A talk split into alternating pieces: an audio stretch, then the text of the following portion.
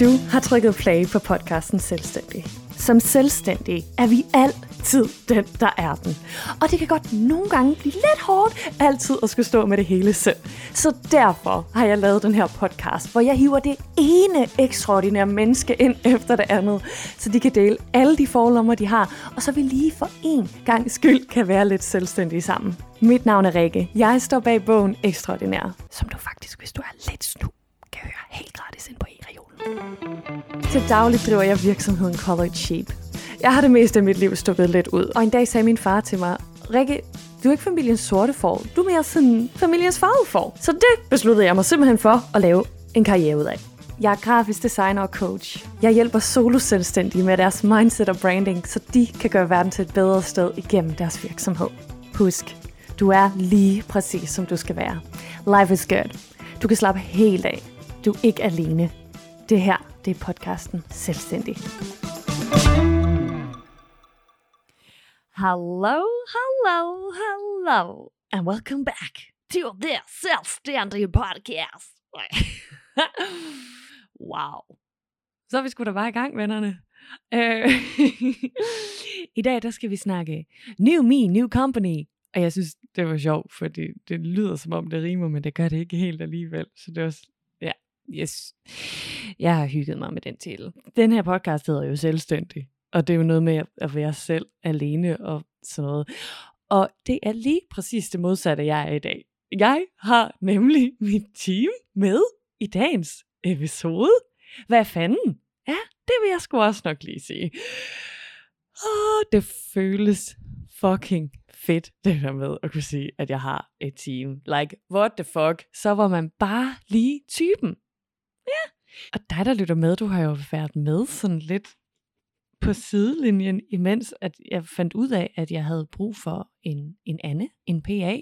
Og da jeg var på udkig kig efter en Emma, en content creator, der har, det har jeg jo lavet afsnit om, imens det stod på. Så nu kan du bare endelig få lov til at møde dem. Hvad? Jamen selv tak jo, faktisk.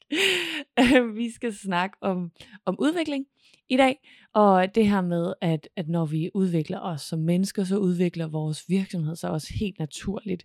Det er i hvert fald noget, jeg har oplevet. Øhm, for eksempel da jeg startede min virksomhed, der var jeg på vej ud af min depression, og, og det er bare så sjovt at se, når jeg går tilbage. For eksempel min visuelle identitet, da jeg startede, den var altså literally black and white, og der var en font. Altså, det er så sjovt. Og det var lige præcis der, jeg var som menneske på det tidspunkt. Der var jeg også som menneske black and white og havde kun én font.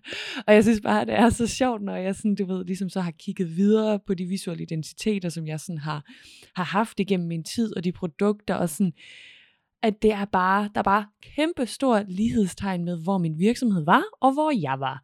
Og når jeg begyndte at udvikle mig og blive, blive, blive meget mere mig selv, Altså sådan, my ideal self, my, altså, den som jeg altid føler, at jeg har skulle være. Eh, ikke skulle være, det lyder som om, at der er nogen andre, der har bedt mig om at være det, men more like the person that I was meant to be. Giver det mening? Og det synes jeg bare tydeligt, jeg kan se i udviklingen af min virksomhed også, at du ved, jo tættere og tættere jeg er kommet på mig selv, jo mere og mere har, har min virksomhed også bare spredt vingerne ud, ikke også? Det synes jeg er med er spændende. Man kan sige, der er ikke rigtig noget at sige til det. Også soloselvstændige, vi er jo for fan vores brand, vi er vores virksomhed, vi er den, som det er, der er den. Så det giver jo mening. It all makes the sense, right? Så det tager vi sgu en bitte snak om i dag. Og du får lov til at møde de to dejlige får, jeg også har fået i folden. Og det jeg sådan lidt håber på, at du får ud af den her episode, det er meget det her med at, altså fordi jeg synes, at det er one big playground, det her med at have en virksomhed, fordi at vi får lov til som solo selvstændige at have et sted, hvor vi sådan kan manifestere alle de ændringer, der sker inde i os. Fordi hvor mange har lige sådan et fysisk manifest, det ved jeg ikke, om det hedder, af, hvor de var et sted i deres liv. For eksempel, når jeg kigger på min gamle visuelle identitet, og det jeg skabte dengang, hvor jeg sådan tænker, gud, hvor kæft, hvor er det sjovt, og hvor er det sådan et billede af, hvor jeg var dengang. Og som du ved, så har jeg her på det sidste haft rigtig meget gang i øverste etage, her i forfesten. Og det har jo også manifesteret sig som en stor ændring i min virksomhed. Jeg tror, det er helt naturligt, ligesom at vi udvikler os som mennesker, så udvikler vores virksomhed sig også. Og jeg synes, det er så sjovt, når der jeg snakker med nystartede øh, virksomheder, at de sådan, ah, I just want to do it perfect, og jeg skal finde ud af sådan præcis, hvad det er, at jeg vil, og hvilke produkter, og, altså, og jeg har, altså sådan, du ved, altså I get it, girl, I get it. Det er bare sådan, at, at, at altså, jeg har været i gang i en 4-5 år, og jeg er jo stadigvæk, altså, ja, jeg har jo lige relanceret mit brand. Altså, vi bliver ved med at udvikle os. Det, det vil være ligesom at, at, at sige øh, til dig selv, jeg vil først starte med at leve mit liv, når jeg har fundet ud af præcis, hvem jeg er. Altså, du ved, du, du finder ud af, hvem du er ved at leve dit liv. It's the other way around, girl. Oh, man. All right? We love all genders here. Det er bare en dårlig vane, jeg har fået.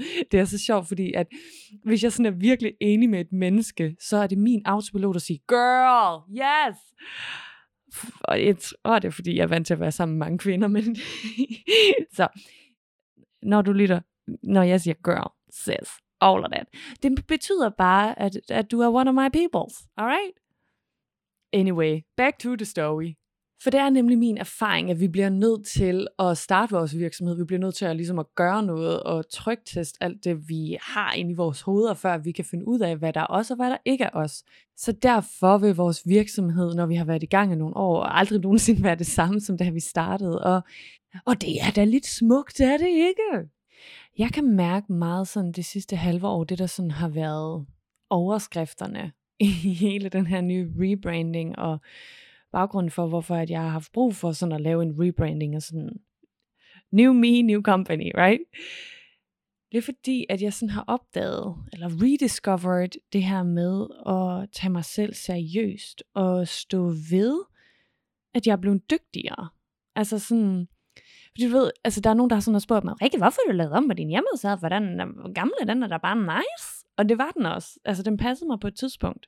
På et tidspunkt, så var det vildt for mig, det her med at have en video på forsiden, og lysrødt over det hele, ikke? Altså, sådan, det var sådan, wow!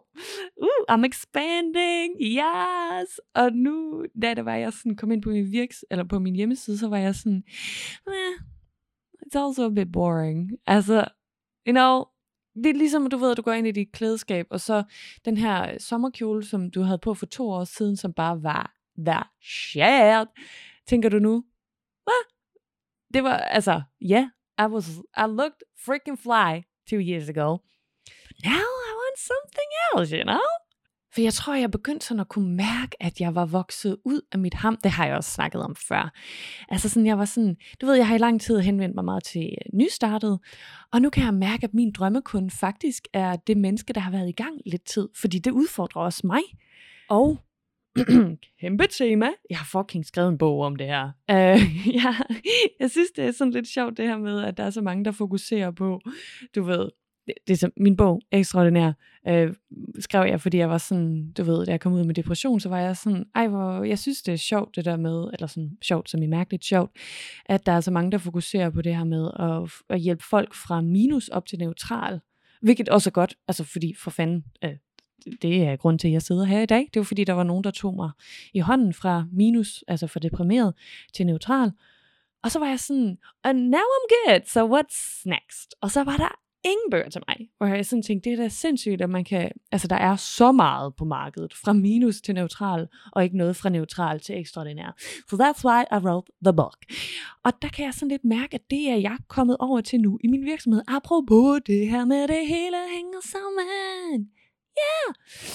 At øh, jeg var sådan, hmm, hvorfor er det, jeg har så meget fokus på, du ved, dem, der er nystartet? Det er der så mange, der har. Altså, der findes så mange på markedet, der henvender sig til nyopstartet, hvor jeg var sådan, well, I want to help those people who got their shit together, who just want more. Og det er heller ikke så... Øh, jeg hader ordet jantelov, øh, så øh, nu brugte jeg det jo så alligevel, kan man sige. Men Nu har jeg sagt det. Så nu er det ude, så nu kan jeg lige så godt bruge det. Men det er ikke så, øh, så jantevenligt at sige, jeg vil gerne snakke med dem, der har det nice, som bare vil mere. Wow, what is this rockstar life? Woo! Det er ikke så jantevenligt at sige, at jeg henvender mig til, you know, those extraordinary people who just want more. Så det krævede lidt tid at indrømme over for mig selv, at det var faktisk det, jeg synes, der var sjovest. Fordi det ekskluderer nogen. Og det kan vi ikke så godt lide. Og med vi mener jeg mig. og så var der også sådan noget med, at du ved, øh, at ture og investere i mig selv.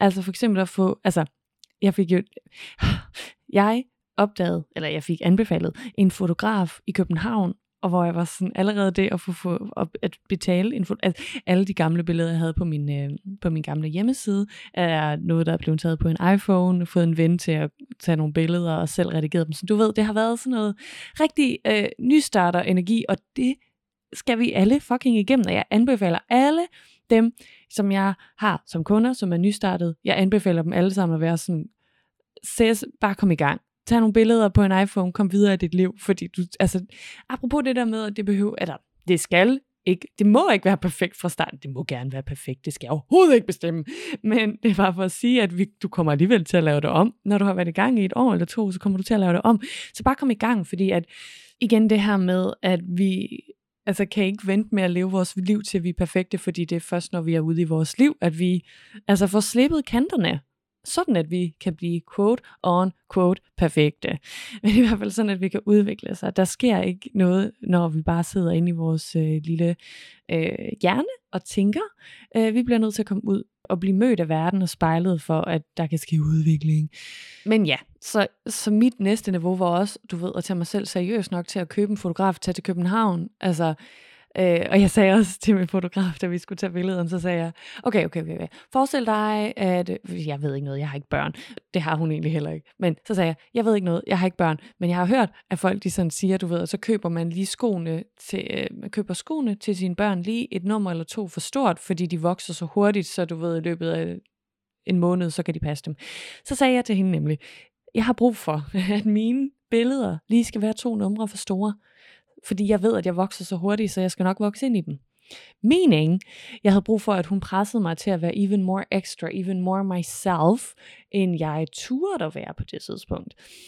Og det er sådan noget, hvor jeg sådan, du ved, ah, det kan kraftede med noget, det her med, at vi får lov til at have en virksomhed, hvor at vi kan, altså sådan, gøre noget, der er så, så fysisk for at udvikle os selv og, og manifestere den udvikling, der sker inde i vores hoveder. Fordi jeg har jo i lang tid kunne mærke, at der skete et eller andet op i mit hoved, og jeg havde, I wanted more, right?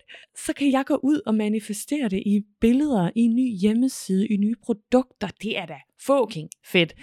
Og altså, jeg vil også sige, at altså sådan, du kan også se det på mit tøj. Altså det tøj, jeg har på nu versus for to år siden. Altså sådan, ja, I just love it. Jeg elsker udvikling. Det er der vist ikke nogen hemmelighed omkring. Så, nå, nu har jeg også snakket nok. Nu synes jeg, at vi skal hoppe ind i afsnittet. Ej, du kan godt glæde dig til at møde Anna og Emma. De er de bedste i hele verden. Okay, så god fornøjelse. Hej. Hej Emma og Anne. I er meget rookie af at være en del af farveforfesten. Men det kører vi med, det kører vi med. Det er skide godt. altså, jeg synes, det er sjovt, at det bliver akavet. I dag, der øh, er det en meget stor dag, fordi at øh, vi, vi skal alle sammen møde mit team. Ja, team er farvet for. exactly. Og vi skal også snakke om det her med, at når at vi udvikler os som mennesker, altså udvikler vores virksomhed sig også helt naturligt. Og der har jeg to ret lækre eksempler, hvis jeg skal sige det sådan. Altså som i jer to, ikke? Yes! Dig, dejlige menneske, der lytter med, har jo været lidt med sådan behind the scenes, da jeg ligesom vidste, at da jeg opdagede, at jeg havde brug for en, der hed Anne, som skulle være min PA, og da jeg skulle finde et dejligt menneske, der hedder Emma, som skulle hjælpe mig, sådan faktisk, det, det er faktisk hende, der redigerer alt det lækre noget, du lytter til inde i dine ører. Det er faktisk Emmas skyld, at det er så lækkert. Så hende får du lov til at møde i dag. Og øh, nu, nu blev det en dejlig akavet start, så har jeg lyst til at lige at sige hej også sådan helt normalt. Halløj. Hej Rikke. Det er de søde stemmer. Godt. nu skal jeg, hvad, hvad har jeg fået æren af at øh, introducere de dejlige mennesker. Og øh, Anne var jo hende, der kom til først. Hun er min PA, Og PA, det betyder Personal Assistant. Yes. Så det vil du også se, hvis du nogensinde skriver til mig, og du får en uh, mail fra, uh, fra en Anne, at så står der Personal Assistant. og uh, Anne, hun er sådan lidt Emma som min mor. Det er hende, der er den voksne. Det er hende, der holder styr på, at vi i dag, når vi sidder og optager, får mælk til kaffen og kage.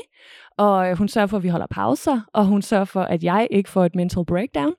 Øh, Anna og jeg, vi mødtes øh, på øh, coachuddannelsen, hvor at hun også var coachtræner ligesom mig, så øh, hun er øh, lige så meget hende, der ordner mine mails, som hende, der ordner mit hoved. Og Anne, øh, Anne og Emma har begge deres egen virksomhed. Så Anne, har du lyst til at introducere dig selv og lidt med din virksomhed? Jo, det kan jeg godt. Øhm, det ved jeg slet ikke, hvad jeg skal sige med den intro. Nu bliver der helt kajtet. Men jeg har min egen virksomhed, der hedder Life Design, ved siden af alt det, jeg laver sammen med dig og Emma. Og øhm, den står på fire ben. Så jeg har min coaching sessions, og så underviser jeg i yoga, underviser i hold og har en undervisning. Og så har jeg noget stand-up paddle, hvor man står på sådan en subboard ude på noget vand. Og det sidste ben er jo så det her. Så det er det, jeg laver. Ja, det går der rimelig mange timer med. Jeg elsker stand-up paddle. Der er noget, jeg lige har tænkt. Ha, you do stand-up as well. That's awesome. altså, okay, noget som Anne har introduceret til mit liv, det er, at man kan lave yoga på et subboard. Mm-hmm. Ja. That is next level. ja, det er det også. Ja. Men det er faktisk ikke så svært, som man tror.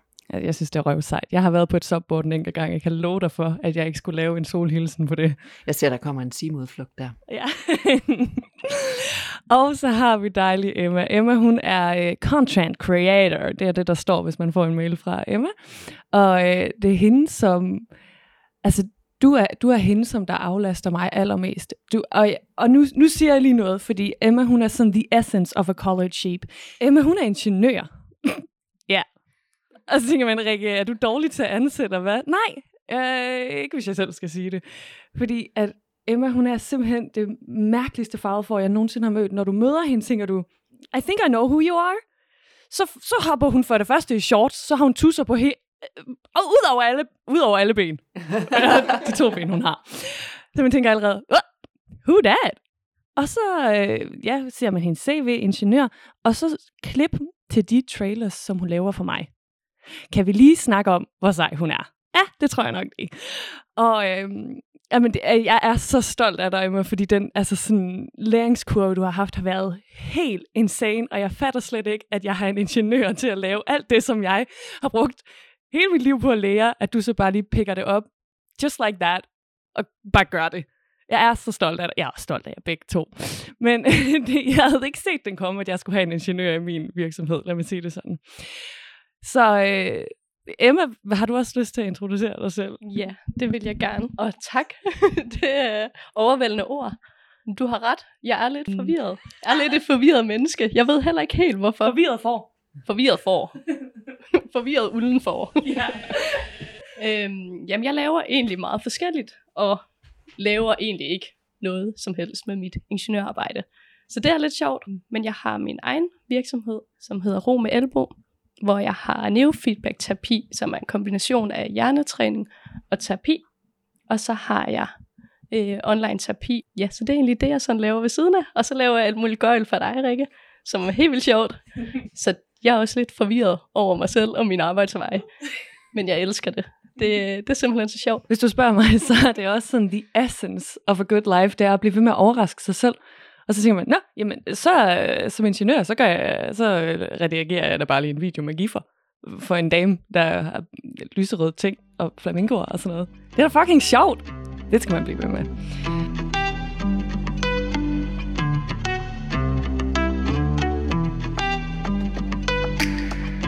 Sådan det, som jeg sådan tænkte kunne være nice, at vi tre vi skulle snakke om i dag, det er det her med, når at man udvikler sig selv som menneske, hvordan at det helt naturligt afspejler sig i sin virksomhed, og hvordan jeg faktisk synes, at det skal afspejle sig i, sin, i vores virksomhed, fordi vi er så meget vores virksomhed. Så fik jeg vist også sagt virksomhed et par gange. Og egentlig, altså grunden til, at I to I kom ind i min forretning, var på grund af noget, jeg gik igennem privat. Anne, du var faktisk med fra, altså sådan, Mm-hmm inden at jeg egentlig vidste, at det var det her, jeg skulle.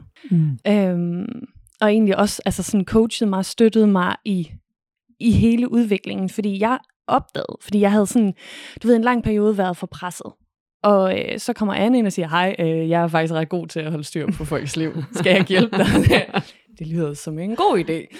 Men i starten synes jeg, det var uhyggeligt at bede om hjælp. Mm. Og øh, jeg synes, at øh, altså sådan det, der, det der kontroltab med at give noget over til andre, ikke? og Mhm. kan de nu gøre det lige så godt som mig selv? Og det er så det irriterende ingeniør Emma har bevist, at det kan man.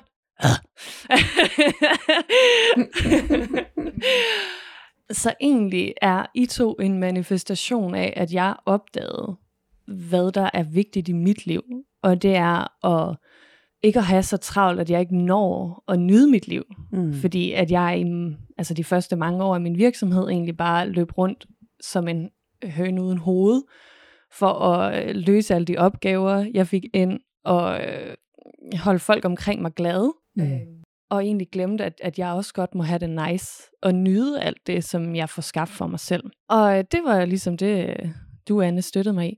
Og altså, jeg er sådan helt forelsket i, fordi at det gik op for mig herinde, vi skulle optage, hvor, øh, hvor hjerneagtige I begge to er.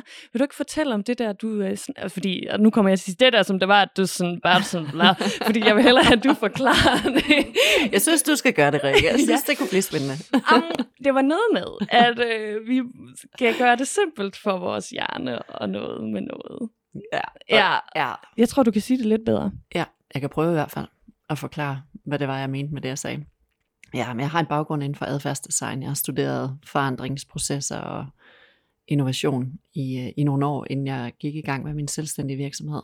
Og adfærdsdesign handler sådan set om, hvordan vi kan skrue på vores adfærd ved at påvirke vores omgivelser og nudge os selv i nogle forskellige retninger. Og i bund og grund er vores tankesystemer opdelt i to. Der er system 1 og der er system 2. Og det ene system, det er øh, det her lidt intuitive, adfærdsorienteret, hvor vi sådan set handler på umiddelbare impulser og vaner og øh, systemer, vi har lavet for os selv.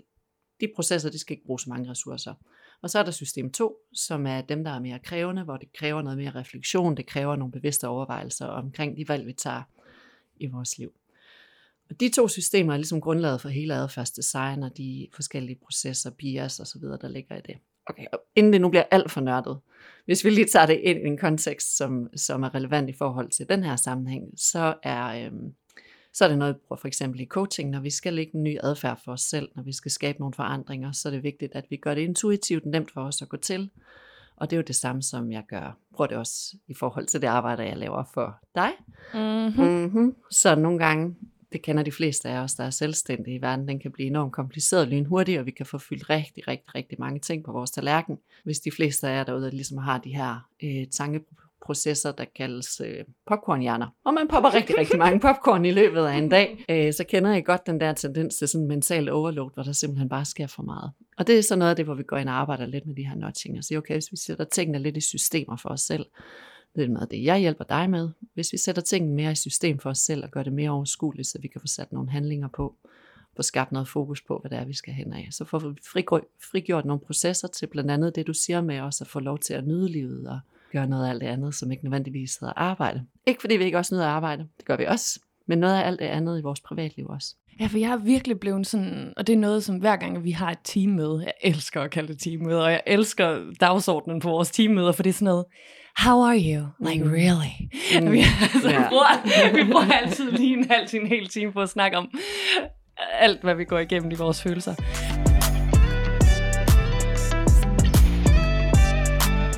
Ja, okay, nu har, jeg, nu har jeg fået tråden igen. Det, det, som jeg gerne vil sige, det var, at, øh, at hvis dig, der lytter med, du sådan ligesom sidder og tænker sådan, mm, what's in it for me? Why are we talking about this? Mm. Og det er netop det her med, hvis du mærker i din hverdag, at du har nogle følelser, som bliver ved med at gå igen og gå igen og gå igen, hvor du sådan tænker, mm, I don't want you in my life. Og netop at kigge på det, og, øh, og tage det ind som, som det privat menneske, du også er, og kigge på, altså hvad er der et eller andet, hvor jeg ved, at der er et tema for mig, der hedder sådan noget med at nyde. Mm. Det er jeg ikke særlig god til. Mm. At jeg har, jeg har brug for hele tiden at præstere. Mm. Så selvfølgelig kommer det til udtryk i mit privatliv og i min virksomhed. Og det er jo lige præcis derfor, I to er kommet ind i mit liv, fordi det er jo ikke nogen hemmelighed, I får løn. Og, den, og den, ja. så, så de penge, jeg giver til jer, kunne jeg jo i princippet bare selv have taget. Mm. Men det vil koste, koste en masse tid for mig. Og jeg kan mærke, at jeg er kommet ind, øh, Jenna Kutcher, hun siger det så fint i en episode af hendes podcast, hvor hun siger, at, at hendes tid er ved, altså, hendes tid er mere vigtig end hendes penge. Og det er også der, lige præcis at det er der, jeg er kommet til. Og det er jo et privi- privilegie, jeg kan tage mig, fordi nu har jeg været i gang i 4-5 år efterhånden. Og, og det var som om, at, at netop at min virksomhed havde udviklet sig, og, og så netop måske faktisk tvang privatrikke til også at udvikle Mm. sig, fordi ja. at virksomheden havde bare, altså du ved, flere og flere kunder, Mm. men jeg havde stadigvæk noget privat, som var sådan, men Rikke, ikke nyde, bare knokkel, knokkel, Mhm. mm-hmm. knokkel, flere penge, flere penge, ind med dem, ind med dem. Mm. Og, og det er jo der, hvor jeg sådan tænker, hmm, det kan godt være, at de slet ikke skal skilles op. Jeg tror sgu, det er det samme, men at det bare er to baner, vi, vi, kan, vi kan løbe på. Og der kan jeg mærke, at der er rigtig meget også i privatrikke, når jeg sådan, du ved, når der kommer et gammelt tankemønster. Jeg tænker også, er det ikke også noget af det, du sådan snakker om med sådan, øh, øh, med de her to systemer, at der er noget, der er vane, Mm. vores gamle mønstre, mit gamle mønstre om yde, yde, Mhm. yde, Ja, nul nyde, ikke? helt sikkert. Og, og så ligesom kom, når jeg kommer i sådan den der sådan, Rikke, øh, det, det, altså, hvad er det, du har gang i med at smække en masse penge ud af din virksomhed? At, og lige, at, altså sådan, det er en udvikling. Jo, for det er jo en regel, du har haft i nogle år med, at man skal Præcis. sidde hårdt på pengene. Altså, det er, Ja. ja. det er nogle penge, der kommer hårdt til, fordi du skal arbejde hårdt for dem, så du skal også sidde hårdt på dem, og nu begynder du at, at arbejde med den regel, og den begynder du at sprænge i luften stille og roligt stykke for stykke efterhånden, som du ansætter flere og flere mennesker, og prioriterer din tid højere, end du prioriterer øh, din indkomst på den måde. Så det er klart, så begynder du at break up med den her regel, som der har styret dig i lang tid, og det betyder også et skred i hele, det kan jo, eller det betyder det ikke nødvendigvis, men det kan betyde et skred i hele ens identitet, altså selvopfattelse, i hvad er jeg så for en menneske, hvad kan jeg så lige pludselig tillade mig, hvis jeg kan tillade mig det her, hvad kan jeg så tillade mig herover eller herover eller inden for det her. Og så begynder hele den her selvudviklingsproces, næsten uanset om vi vil eller ej, så er det bare at hoppe på vognen, du, og så komme med afsted. Ja, Og det tror jeg, det er også noget af det, der er sket for måske i virkeligheden os alle tre, den her proces, efter vi er, er blevet bragt sammen. Du har, du har bragt os sammen, Rikke. mm-hmm. Ja, ja, og det er jo det, der er så fedt også med det her podcastmedie, at vi, man er så alene nogle gange som selvstændig, så det her med, at når vi går sammen, og vi får den her sparring imellem os, og, og den energi, man kan få bygget sammen, Mm. så får man nogle gange skubbet ekstra til de her processer. Du nikker også, Emma. Ja, det kan jeg i hvert fald. Og det er så sjovt, fordi at at noget, som jeg sådan bliver ved med at komme tilbage til, jeg har også snakket om i forhold til øh, det her med, at jeg har været til terapi og sådan noget. Noget, som jeg er blevet ved med at komme tilbage til, det er sådan en følelse af tomhed. Og hvor jeg sådan har spurgt mig, sådan, hvad handler den der tomhed om? Og jeg har fundet ud af, at det bunder rigtig meget i mangel på connection. Mm. Det her med, når jeg sidder hele tiden, og det er jo mange af os soloselvstændige, vi sidder jo ofte selv hver dag hele tiden, og hvis vi ikke sidder selv, så er det fordi, vi har kunder inde. Men det er jo ikke sådan, vi kan sådan sige, oh my god, jeg føler bare noget. Det er jo ofte nogen, der betaler os for at være der, så, så dem skal vi ikke øh, lægge noget over på. Mm. Og, og, og det er sådan noget, hvor jeg, altså det, det er virkelig sådan den næste dør, jeg er ved at åbne nu inde i mit indre. Det er den her connection. Og det er nemlig lige præcis det, et team også kan. Altså det har, det har været sådan en kæmpe sådan øh, indre udvikling at få jer med. Øh, både med, altså som du siger, en, en regel, som jeg havde levet efter i mange år, og samtidig også det her med at, øh, at ture og drømme. Fordi der gik, der var faktisk sådan et, et halvt til et helt år, hvor, fordi normalt så er jeg jo mega god til at finde ud af, hvad jeg drømmer om, og løbe derhen. Du har også skrevet en bog om det, Rikke. Ja. Hun kræver, man er ekspert. Men det er, faktisk, det er faktisk sjovt, du lige siger bogen, fordi det var, da jeg var færdig med bogen, så tænkte jeg sådan, oh, and now what? Ja. Altså fordi netop så tænkte jeg, s- øh, hvad, hvad har jeg så tænkt mig nu, og hvad kunne jeg godt tænke mig? Og, og jeg har jo sådan, det har jeg sagt mange gange før, jeg har den der, når jeg går i seng, at så, øh, så ligger jeg og tænker på the best day ever. Og det var så sjovt, fordi jeg kunne kun lave, inde i mit hoved, kunne jeg kun lave min morgenrutine, hvor jeg havde en hund, og jeg var nede og gå på en strand, og jeg drak en god kop kaffe og alt sådan noget. Så når min arbejdsdag skulle til at begynde, så gik jeg altid stå. Altså jeg blev sådan blokeret.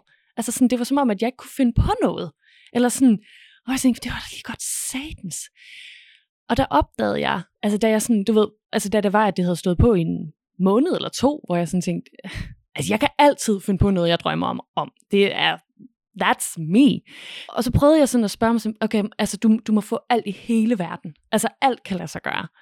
Og der opdagede jeg sådan, gud, min drøm er faktisk at have et team. Altså min drøm er faktisk at, altså og det var faktisk Anne, og det, var, det er også derfor, jeg siger, at Anne hun har været med sådan helt fra starten, fordi vi sad på Espresso House, jeg ved ikke, om du kan, om du kan huske, at jeg Jeg husker det. hvor at, øh, vi sad på Espresso House og sagde, Anne, jeg ved endelig, hvad jeg går og drømmer om. Og så sagde hun, sig det, Rikke. Sig det lige til mig. Og så sagde jeg, er du klar? For det var, der vidste vi nemlig ikke, at vi, at vi, skulle, øh, vi skulle føde en lille Emma også. Men så sagde jeg, at... Øh, And that's how we met you. øhm, men der sagde jeg, Anne, jeg har lyst til at have et team, og øh, vi to, vi skal sådan, du ved, du skal komme hjem til mig om morgenen, vi prepper dagen sammen, du er sådan min tro følgesven, du ved, sådan, vi, det er os to mod hele verden. Og du skulle sådan være mit mellemled ned til den helt store virksomhed, og sådan, og du ved, sådan, det så begyndte bare sådan at give mening, hvor jeg var sådan, også fordi det er ret, en ret stor drøm. Det kan jeg godt afsløre, det er ikke noget, jeg lige opnår i morgen. Men det var så fedt for mig at mærke sådan, gud, det er der, jeg har lyst til at komme hen. hen. Om jeg nogensinde kommer derhen, har jeg ingen idé om. Jeg har ingen idé om, og det kan også være, at jeg drømmer om noget andet om to år. Men det var så rart for mig, det der med at mærke, hvad det var, jeg egentlig gik og, og drømte om, og så kunne vi ligesom begynde at gå derhen. Og det var også mig privat, Rikke, der skulle ture og drømme så stort. Mm-hmm. Så, and that's why you guys are here. And we're so happy. Ja. We're so happy. I forhold til det, du siger der, det er meget interessant det der med, at, at så fordi at du tør drømme den her kæmpe store drøm, som du selv sidder og bliver uh, helt sådan en lille smule kajtet over, det faktisk tør i talesæt, at den, den her kæmpe store gigantiske drøm, altså den ikke nødvendigvis er vejen, men at vi godt, fordi vi tør drømme den her kæmpe store drøm, fordi vi tør se de billeder for os, så begynder der lige pludselig at danse mulighed for nogle flere små veje. Og jeg tror, på, jeg tror vidderligt helt ind i hjertet på, at der findes ikke kun én vej for nogen af os. Der findes en masse forskellige veje, som vi har mulighed for at tage. Og hver gang vi træffer et nyt valg, så danner sig der nogle nye veje ud fra det. Mm. Og det er jo det, du har gjort nu her. Ja, det var faktisk bare det, jeg vil sige. Også til alle dem, der andre, der er iværksætter. Altså det her med, at vi behøver ikke nødvendigvis at tro på, at der findes en vej, og der findes et mål. Men hver eneste gang, vi træffer et valg, hver eneste gang, vi opnår noget nyt, hver eneste gang, vi dræner nogle erfaringer ud fra det, som der ikke lykkedes, så danner sig der nogle nye veje. Hmm. Det kan godt lyde lidt happy-go-lucky, men når man sidder og har det svært en gang imellem, altså... Det lød som om, du sagde happy go slutty. det vil jeg gerne have, det det, det hedder. Den vej kan vi også godt tage. Det bliver en helt anden podcast. Altså, det bliver meget, meget, meget underligt. altså, jeg tror, henne? jeg tror godt, man kan go happy and slutty at the same time, sis. Lucky and slutty. Men det, altså, det er faktisk noget, der hjælper mig til at holde mig fast i min udvikling. Det der med, at jeg har fundet ud af, hvad the end goal er. Så når den her gamle Mm. øh, hold på pengene, øh, knokkel, knokkel, knokkel. Altså, men Rikke, den, den, Mm. den fest, du holder dig selv fast i der, Ja, fører den der hen til der, hvor du gerne vil? Ja. Nej. Godt. Hvad tror du, du fører dig derhen? Ja, fortsæt. stærkt. Ja. Det, det kan fandme noget, det der med at få det langsigtede Ja, det kan det. mål. Have et godt værktøj der undervejs. Men jeg tror også på det der med, at vi godt tør undervejs og vælge noget til og fra, som måske ikke lå i kortene til at starte med, og måske ikke passede ind i det billede, vi nødvendigvis lige havde om, hvordan tingene skulle ende. Men du ved, livet sker. Alt muligt kan ske, også uden for os selv. Ikke? Men vores evne til at tilpasse os de forandringer, altså det er der, hvor der virkelig ligger noget styrke. Hvis man tør det, det kræver noget mod. Mm-hmm. Ja, Men det er faktisk ret modigt at være selvstændigt generelt. nej, er du galt, det er modigt. Ja. So, if you're here, you're already there. Vi klapper. Vi klapper i vores hænder. Hey. Nordjyden, nordjyden er lidt stille. Følelser, eller hvad? For helvede! For satan. Ej, jeg har faktisk lyst til at, øh, at lige at smække det over på jeres tos virksomhed, fordi dem, der lytter med her, de har hørt mig snakke om college shape en gang imellem, øh, to gange, også det. Fordi hele det her med, altså jeg har jo lige været igennem en brand makeover selv i min egen virksomhed, apropos det her med at ture og drømme Mhm. mm-hmm. større, fordi jeg satte mig ned og var sådan, ah, jeg voksede ud af det gamle ham, jeg havde. Hvis man gik ind på min gamle hjemmeside, it was cool, it was nice, it was pink, it was great. Og den er stadig pink. Men jeg kunne bare mærke sådan, mm, ah, jeg vokset ud af den. Der er, den. Den passer mig på et tidspunkt, den passer mig ikke mere. Og, og det handler jo bare om helt normal udvikling som, som mennesker, og netop jeg, et, altså sådan, jeg tør drømme større nu, så derfor så skal jeg også have en større, I need a bigger sweater, Mhm. because my guns are big. og I to, I har jo også en, en, en, øh, en virksomhed, hedder det, selv. I er sådan to lidt forskellige steder, og har, øh, har sådan, fordi jeg har jo snakket med jer begge to om jeres udvikling af visuel identitet, det er jo sjovt nok det, I har snakket med mig om, og branding. Så I, I to forskellige steder i jeres visuelle identitet og branding, men også som, som privat, normalt, helt normalt menneskes udvikling. Det bliver meget kluntet, det her. Jeg tænker, at det giver mening. Vi har også aftalt, hvad vi skal snakke om, så I ved godt, hvad I skal sige nu. Ej, og jeg har lyst til at starte med dig, Emma. Nu bliver du sådan helt stille og nordjydagtigt. Røg du lige ned i den kasse? Nej, det må du gerne klippe ud, jeg sagde, Emma. Fordi Emma, vi to, vi har jo snakket øh, lidt om, om din nye visuelle identitet, og hvor at du er på vej hen. Og øh, du har jo sådan en... Altså, din, din virksomhed startede med at være sådan en terapeut, og sådan her gør man det der med at være terapeut. Og nu er du et andet sted. Kunne du tænke dig lige at øh, tage os med på den rejse, du har været i? Det vil jeg i hvert fald. Ja, det startede meget sådan med at være, okay, hvad er en terapeut? Når jeg skal lave en hjemmeside, og der er nogen, der skal ind og kigge på den, hvad er det så for et, et menneske, de gerne vil møde som terapeut? Så det kunne være sådan noget med, at nu brander jeg jo mig selv med, at jeg hjælper folk med at skabe ro. At så skal det jo også afspejle ro, når man kommer ind på hjemmesiden. Så det var sådan noget med lyse farver, rolige bogstaver, og det skal være meget stille og roligt som terapeut. Og her var tanken meget sådan, okay, dem der kommer ind og kigger på min hjemmeside, hvad vil de gerne se? Hvad vil de gerne have, når de har de her behov for at få ro? Og det fungerede der. Nu er der bare sket det, at jeg er kommet videre. I, woohoo! Både i mit eget liv og i virksomheden, så det er jo fantastisk. Så jeg har også selv fået mere ro. Lige nu så bliver det her med at skabe en virksomhed meget mere med at skabe en virksomhed for mig. Hvad, hvad kan jeg godt lide? Og da jeg havde en session med Rikke, øh, for det er jo også noget af det, man kan i sådan en lille biks her, så snakker vi lidt om, hvad er det egentlig, jeg godt kan lide? Hvad har jeg på min sofa derhjemme? Hvad er det for noget tekstur? Hvad for nogle farver har jeg i stuen? Og er der noget der, vi skal have med ind over? Det giver mening. Lad os få noget af det ind, så det afspejler mere, hvem jeg er som person også. Så at folk, der kommer ind på min hjemmeside, de mere møder mig, frem for at møde, hvad jeg kunne forestille mig, de gerne vil møde. Mm. Preach, Yes. Yes, yes. Bare rolig, jeg råber så højt, så jeg godt kan komme med i mikrofonen. Rikke, hun kommer altid med, det er perfekt. så det tror jeg egentlig, at øh, jeg har fået mere overskud og mere ro til selv at slå armene ud og vise, hvem jeg er. Mm. Så det er det. Min nye hjemmeside, jeg sidder og arbejder lidt på, kommer til at afspejle. Ja, for jeg, altså det, jeg elsker ved din udvikling, det er det der med, at du startede med sådan, quote unquote, hvordan er en terapeut? Og en terapeut, der giver ro. Og så, og så går du ind i bogen og kigger, godt ro, ja, lyse farver, masser af white space. Altså sådan, du ved, hvad står der i regelbogen, at man skal gøre, når man er en terapeut, der giver ro?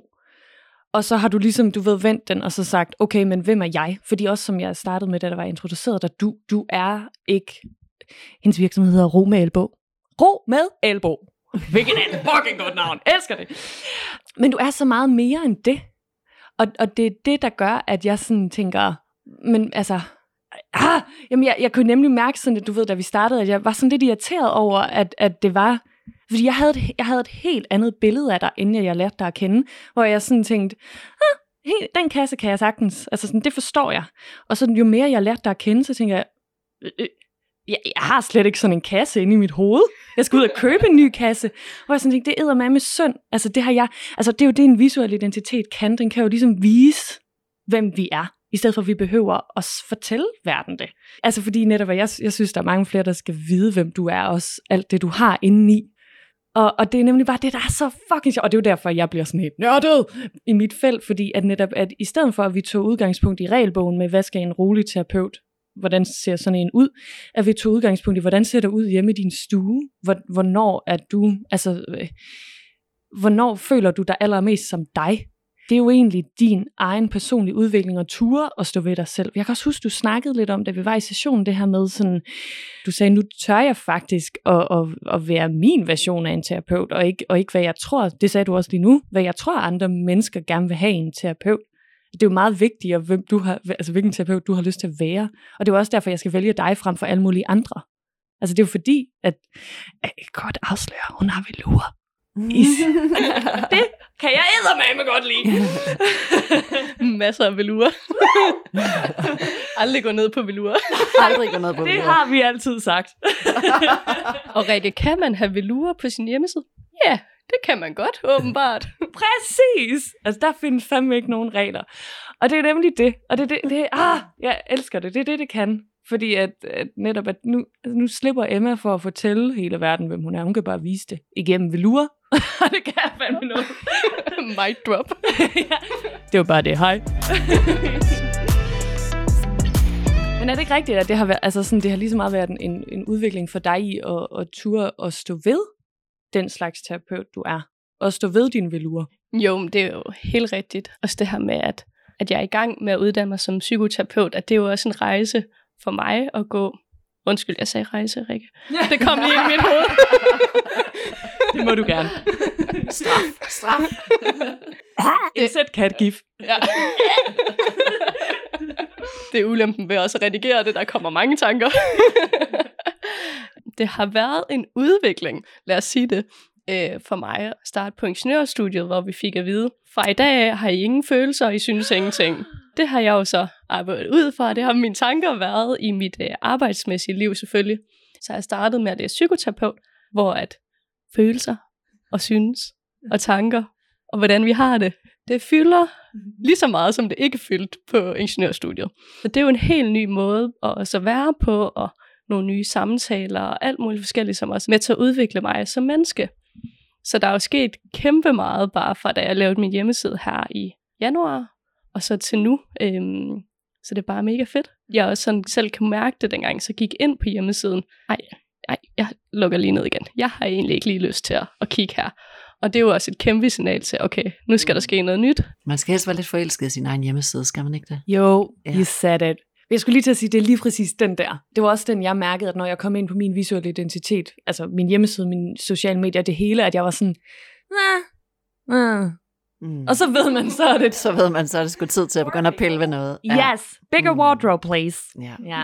Og Anne, Mm-hmm. du er jo også, altså sådan, du er også, altså åh, for helvede, mennesker som os, vi er jo altid i fucking udvikling. Mm. Lad Det os, stopper aldrig. no, Det håber jeg ikke, det gør. præcis. Mhm. Og du er sådan lidt et andet sted i din udvikling.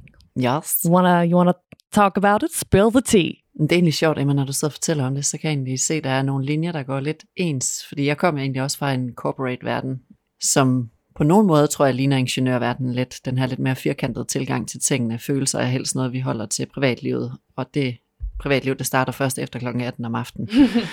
så det er i hvert fald ikke noget, du tager med på arbejde. Og det er noget med noget blazer, og noget med lidt firkantet tankegang og KPI og salgsstrategier og sådan noget, som jeg har arbejdet med. Så ikke helt ingeniøragtigt måske, men stadigvæk lidt den der firkantede øh, verdensopfattelse og selvopfattelse også. Og stoppede øh, på mit arbejde på det tidspunkt, var jeg marketingchef, og øh, lukkede det hele den del ned og begyndte studier.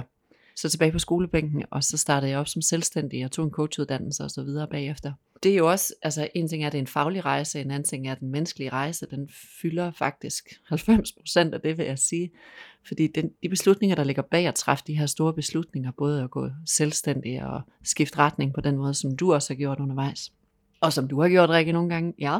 Altså, det kræver det mod der, som vi snakkede om før, men det gør jo også noget ved den måde, som vi udtrykker os selv på, tror jeg. Det er ligesom nødt til at, det er ligesom nødt til at hænge sammen, ellers så bliver der sådan en, ellers så forsvinder vores autenticitet på en eller anden måde. Og når man begynder at skrælle sådan nogle corporate lag af, så bliver man lidt søgende. Det gør jeg i hvert fald.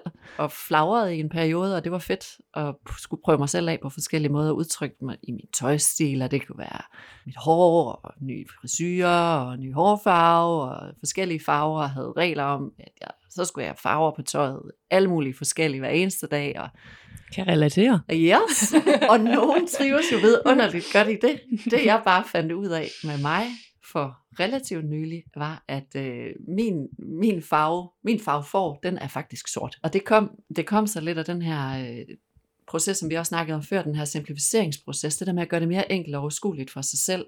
Min hjerne, den laver virkelig de her popcorn sådan tusind gange om dagen, hvis det kan gøre det. Og jeg havde simpelthen behov for at få simplificeret nogle ting i mit liv. Der var den store cleaning i gang her i foråret. Og det betød, at det startede, med min, øh, det startede faktisk med mit tøjskab. Fordi hver eneste morgen, der brugte jeg alt, for lang tid på at finde ud af, hvad jeg skulle have på. Og det resulterede i total kaos i det der soveværelse. Det ved jeg ikke, om der er nogen af jer, der kan ikke bare en lille smule genkendende til. Så jeg brugte virkelig lang tid på at rode, og virkelig lang tid på at rydde op. Og egentlig var jeg aldrig helt tilfreds med det der tøj, jeg så ind med. Så træffede jeg et drastisk valg, og øh, besluttede mig for, at det der choice overload, som der opstod hver eneste morgen, det skulle stoppe. Og så skrællede jeg alle farver ud af mit klædeskab, og har kun sort og lidt hvid og grå nu. Og jeg kan fortælle jer, at jeg trives i det. Det kan godt være, at det lyder lidt dark, lidt, lidt emo. Hedder det ikke emo? Jeg, jeg er lidt gammel. Jeg er gammel mor. Jeg ved det ikke. jeg tror, det hedder emo. Jeg ved det ikke helt. Det kan godt lyde lidt dystert. Jeg føler det ikke selv. Jeg, tværtimod, så føler jeg faktisk, at det sjove er jo, at jo mere enkelt, jo mere sort jeg tager på, jo færre valg har jeg hver eneste morgen, jo nemmere bliver det at være mig. Og lige pludselig er jeg begyndt at tage smykker på igen. Lige pludselig er jeg begyndt at kunne overskue, hvordan jeg skal sætte mit hår. Lige pludselig er jeg begyndt at kunne overskue nogle detaljer, som jeg overhovedet ikke har haft ressourcer til at tage mig i førhen. Fordi der er blevet brugt så lang tid på bare at få iført mig noget, noget tøj, som der kunne hænge nogenlunde sammen. Men er det ikke lidt sjovt, fordi det er jo lidt, eller det der du siger også, Emma, med, at nu har du fået ro, sådan at du kan være vild. Mm. Altså sådan, det er lidt sjovt, ikke? Mm. Og netop med det der, nu har du Mm. fået simplificeret dit liv, og så begynder du lige pludselig at blomstre ud nogle andre steder.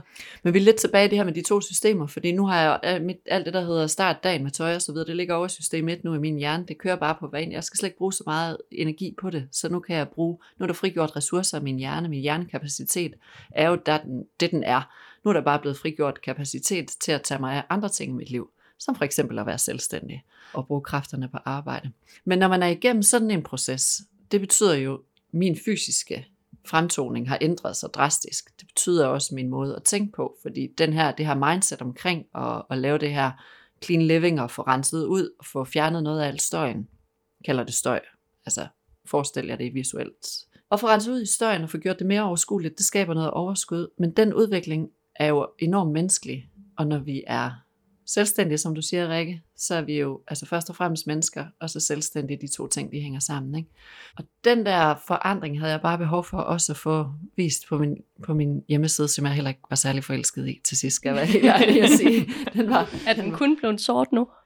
der er faktisk en lille bitte smule grøn, Uh, hvid og grå kører vi. Og så er der ja. gylden touch.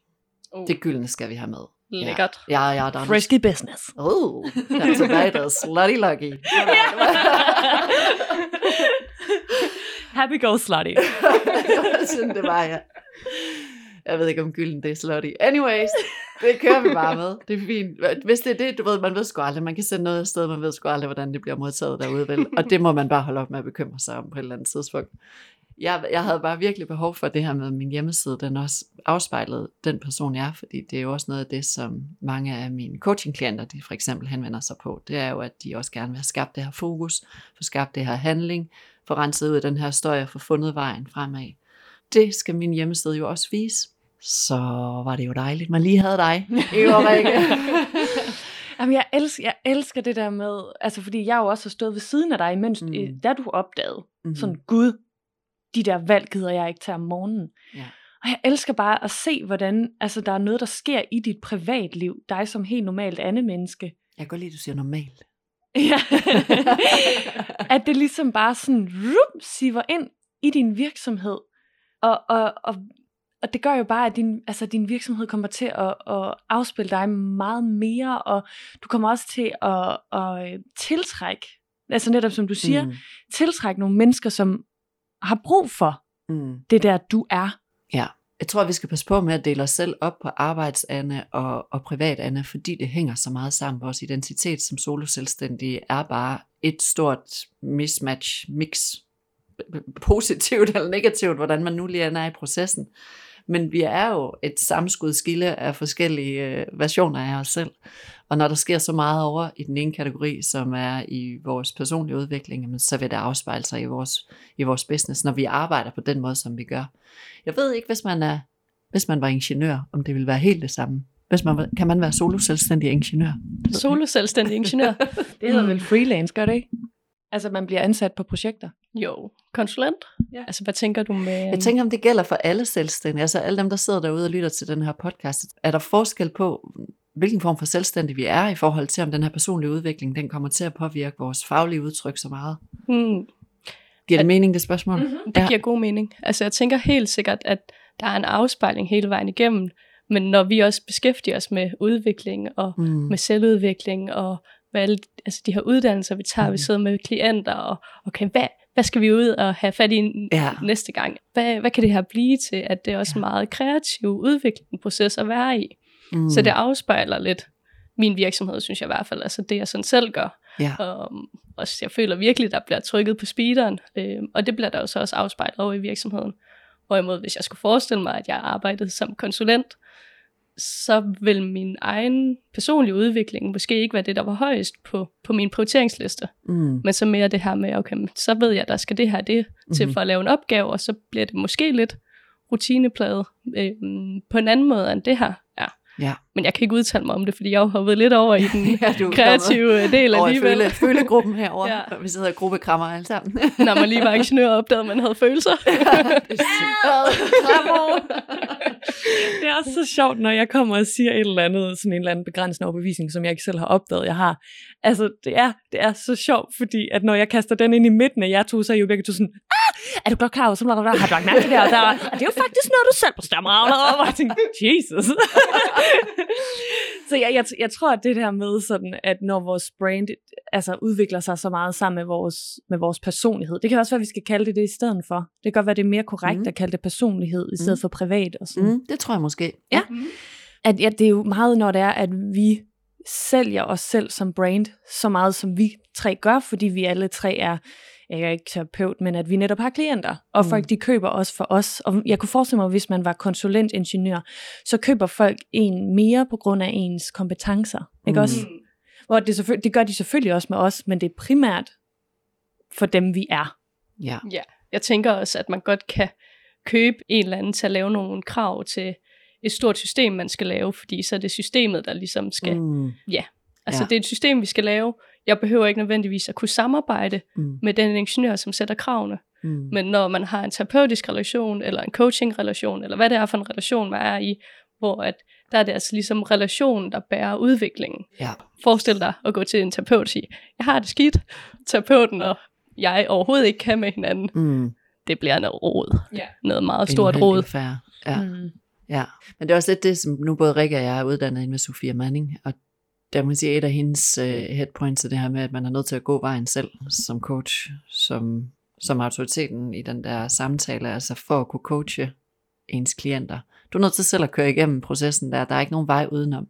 Det tror jeg, der er Mm. mange nye studerende på coachuddannelsen, som bliver overrasket over, at man selv skal igennem møllen og den rutsjebane natur, som det er, at tage en så, en så lang, altså det var også en, en lang og grundig coachuddannelse. Så det tror jeg faktisk, der var mange, der var, der bliver overrasket over. Mm.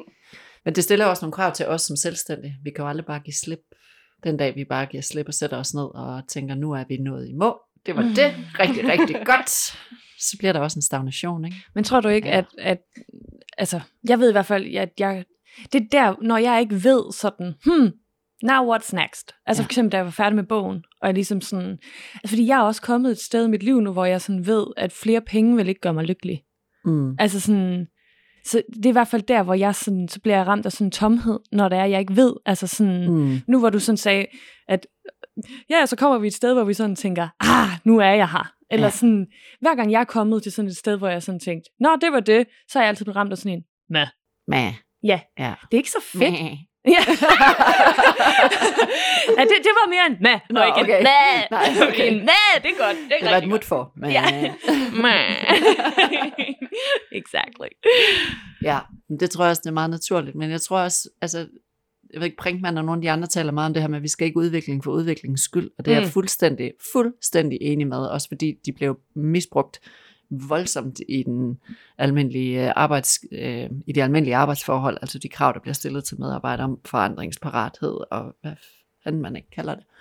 Som egentlig er nogle fine ord, men de bliver bare misbrugt. Og jeg tror på, at vi skal ikke udvikle os for udviklingens skyld, men jeg tror, at vi skal lytte efter den stemme, der siger, mut for, Mæh. Ja, fordi den, den et eller andet, Mm-hmm. og den kalder på noget, som vi er nødt til at, at give plads i nogle perioder.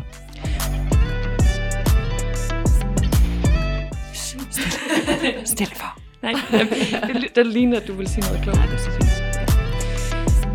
Det føler jeg faktisk, altså, kører mega godt op til, at vi kan prøve at gøre det sådan lidt konkret. Uh, I forhold til nu, at det er dejlige mennesker, der sidder og lytter, tænker, hvad skal jeg så gøre?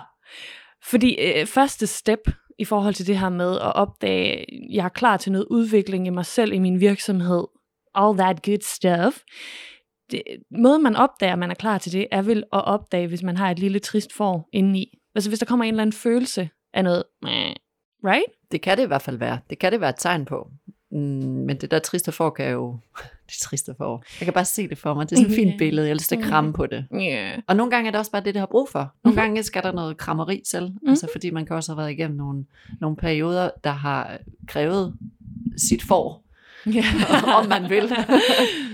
Og der er- nogle gange nogle, altså nogle, hvor hjernen, man kan sige kroppen, hvis du har brugt en hel masse energi på at være igennem en stor forandringsproces, så kan du godt komme sådan en periode bagefter, hvor man lige har brug for at restituere. Mm. Mm. Rest, restituere.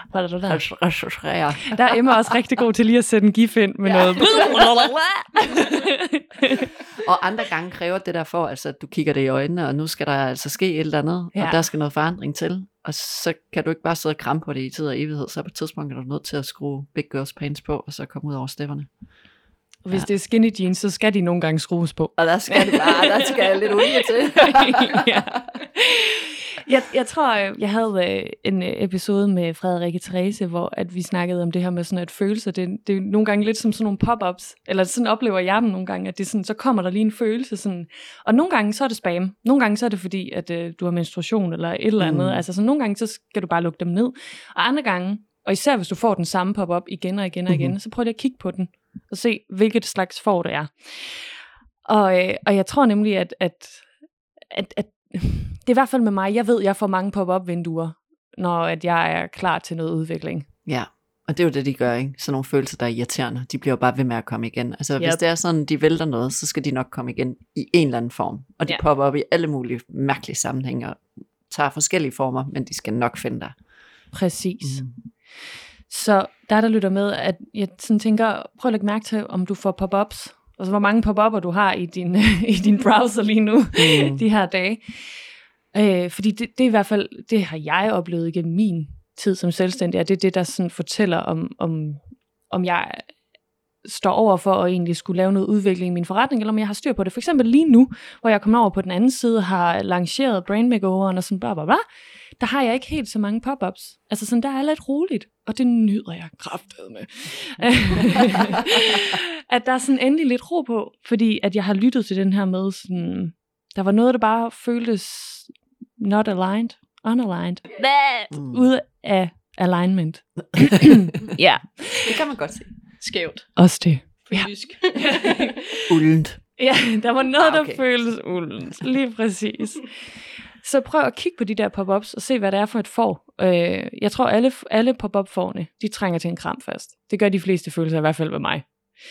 Og øh, så når man er færdig med krammesessionen, så kig øh, den i øjnene og spørg, hvad har du brug for? Hvad er, det der, hvad er det, der skal være anderledes her? Og det kan jo både være noget i virksomheden, og det kan være noget i dig som menneske personlighedsmæssigt. Øh, Mhm. mm-hmm. Noget med at, at vælge tøj om morgenen. Mm. Altså, og, og det, grunden til, at jeg elsker det her, og jeg har, fakt, jeg har sagt det her med dig og dit tøjskab, jeg har fortalt det til så mange mennesker, for jeg elsker det, fordi det er sådan et, det, det er et billede på noget større for mig. Ja. Altså sådan, det er en måde at, at kigge på dit behov, altså dit unikke behov, fordi at jeg, jeg har det også, men det er på en anden måde, men det er at kigge på dit behov, og, og se det i øjnene, stå ved det. Altså Mhm. mm-hmm. det her behov har jeg, det er ikke alle mennesker, der har det her behov, og så faktisk gøre noget så drastisk, og altså manifestere det i virkeligheden. Ja. Og det føles også drastisk, lige når det er, at man begynder at pakke de der kasser ned, kan jeg godt sige, med tøjet, og, man, og det hele det bare er sort dag, når man lige tænker, shit, okay. Og jeg, vil, og, og jeg har også lavet en mellemløsning, vil jeg sige. Der sker det, at der står rigtig mange flyttekasser med farvet tøj til øh, den slags farvet for op, øh, på, mit, op på mit loft, fordi jeg turde alligevel ikke smide dem helt ud. Øh, igen, fordi min hjerne løber sådan pænt stærk en gang imellem. Så jeg tænker, nu, nu gemmer jeg dem lige der, men nu er det også ved at være et halvt års tid siden snart, og jeg befinder mig ualmindelig godt i den her sort, gyldne, grå version her. Det må jeg altså sige. Ja, simplificeringen. Jamen, det er sjovt, fordi jeg har, altså, jeg har oplevet det samme, bare lidt modsat. Ja. For mig var det, der gav uro, bare sådan, kan jeg tillade mig at have det her tøj på? Åh oh, ja. Hvad, Åh, hvad tænker er andre? Og, Ah, det er også Uha, nogle gode at- regler der, ikke? øhm, hvor nu så vælger jeg jo egentlig bare efter, hvad har jeg lyst til? Og jeg kan gå og have det grineren over at have nogle skøre løbebukser på, og en stribet sort-hvid jakke, og noget, der ser helt skørt ud. Og bare tænke, jeg har selv valgt det. Ah, yeah. Sådan. Og så i Nordjylland. Ja. Da, da, da, da. How dare you? Ja, det er vildt deroppe nordpå. Ja, det er sindssygt. Ja, men jeg forstår det godt, og det er jo også, altså, den skulle jeg også lige over til at starte med, den der, tænker folk nu, at jeg er sådan, du ved, at hun sådan en, den der balancegang med sådan, hvad, hvad synes jeg egentlig selv er rart, og tænker folk som, gud, for er hun, altså, jeg skal lige sige til øh, lytterne, at jeg er 1,86 høj, så jeg rager i forvejen en lille smule op i, i, i landskabet. Og det gør bare, at man hurtigt får noget opmærksomhed, sådan bare på ens højde i sig selv, som man ikke nødvendigvis har bedt om, når man så kommer i klædt sort, og måske også lige har 5 cm, 10 cm hæle på. Mm. Ja, så kan man altså godt lige skulle forholde sig til, at andre mennesker forholder sig til en. Og hvordan har jeg det lige med det? Der er man sgu nødt til at hvile ind i sig selv og mærke, at det her, det er, det er sgu okay. Altså, jeg mm. har Mm. det fedt i det her. Og det kan godt være, at man ikke gør det de første gange. Og det tror jeg også, vi skal have en ro med nogle gange. Det der med at turde prøve det af og tænke, øh, jeg behøver ikke nødvendigvis at vide det her 110% er rigtigt til, altså til at starte med. Vi må. Mm. godt prøve noget af.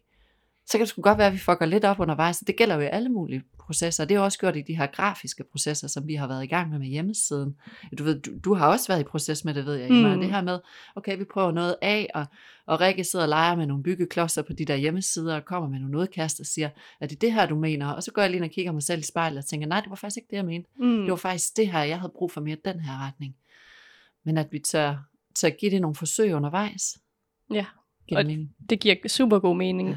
Og det er jo lidt det her med, hvis vi skal tage et sæt tøj på, hvis vi skal have en hjemmeside, eller hvad det nu er, vi skal Mm. have, der afspejler os, Mm. og skal vise det til verden, og så tænke på, om alle andre kan lide det. Mm. Men det er fandme en stor opgave, hvis alle andre i hele verden Ja, skal kunne lide lige præcis den trøje, jeg har på. yep. Altså, er det det, vi vil, og vil vi have altså alle folk i hele verdens opmærksomhed? Ja. Er der nogen, vi måske har mindre til fælles med end andre? Mm. Og hvordan kan vi så i vores visuelle udtryk sådan Mm. mm. komme tættere på hinanden? Men den kamp der som selvstændig er bare en, som jeg tror stort set alle, jeg har snakket med og coachet øh, på den del, altså kæmper med den der, vi tror, vi skal henvende os til alle i første omgang. Altså også rent visuelt. Ikke? En ting er den proces, der er for os som mennesker, men også rent visuelt. Vi skal være sikre på, at, at alle kunder synes, at vi er de fedeste i verden. But that's not how it works. Altså, som du selv siger, vi skal jo ikke fagne hele verden. Det er med et stort ansvar at lægge på vores egen skulder. Kæmpe ansvar. Ja. Altså, hvem kan det? Hvem kan det? Og hvem Har, vil har man det? lyst til det? Altså også det Præcis. der, når vi går ind og snakker ressourcer. Mm. System 1, system 2. Yes. System 2 skal lave rigtig meget, hvis vi skal kunne hoppe over i alle andre. Og okay, mm. Mhm. hvad så med dem nede i Tyskland? Kan de egentlig også godt lide min trøje? Lige præcis. Altså, der er meget. Altså Per mange ressourcer der.